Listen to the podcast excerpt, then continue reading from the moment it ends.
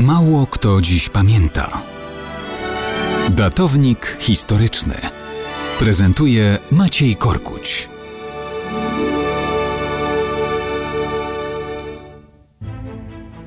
Mało kto dziś pamięta, że 15 lutego 1943 roku w Warszawie oficer tzw. Tak granatowej policji Roman Leon Święcicki dowiedział się, że Rzeczpospolita Polska istnieje. Kolejny rok trwała wojna, front był daleko na wschodzie. W całej Polsce panoszyli się Niemcy. W generalnym gubernatorstwie stworzyli sobie tak zwaną Polnisze Policaj. Mimo granatowych mundurów była to zupełnie nowa policja stworzona przez niemiecką Rzeszę. Była integralnym składnikiem niemieckiej Ordnungspolizei w generalnym gubernatorstwie. Przeważającą jej część stanowili policjanci przymusowo wcieleni do nowej służby niemieckiej już w 1939 roku.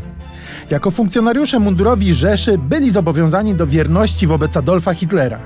Niektórzy to sabotowali, inni niestety sumiennie wypełniali rozkazy Niemców. Zwykłych ludzi, najbardziej kuli w oczy gorliwcy, usłużnie wykazujący się aktywnością we wszelkich sprawach. Cóż, polskie państwo podziemne ostrzegało: za zdradę będziemy karać śmiercią. Ale cóż to za państwo? Ukryte, niewidoczne, Gorliwych wykonawców niemieckich rozkazów strzegło państwo, które właśnie panowało niemal nad całym kontynentem. Święcicki od 1940 roku starał się jak mógł. Służył Rzeszy, a przy okazji własnej kieszeni. Był członkiem sądu policyjnego przy niemieckiej Kryminalpolizei. Ludzi, którym groziło aresztowanie, stawiał przed wyborem aresztowanie albo łapówka. Kto nie zapłacił, dostawał się w niemieckie łapy.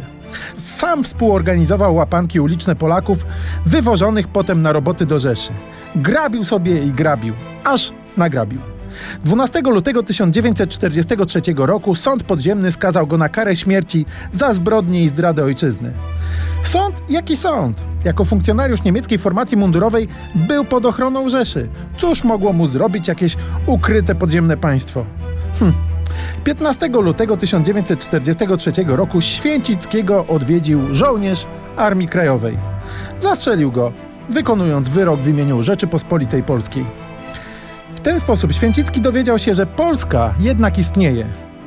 I to była ostatnia wiadomość w jego życiu.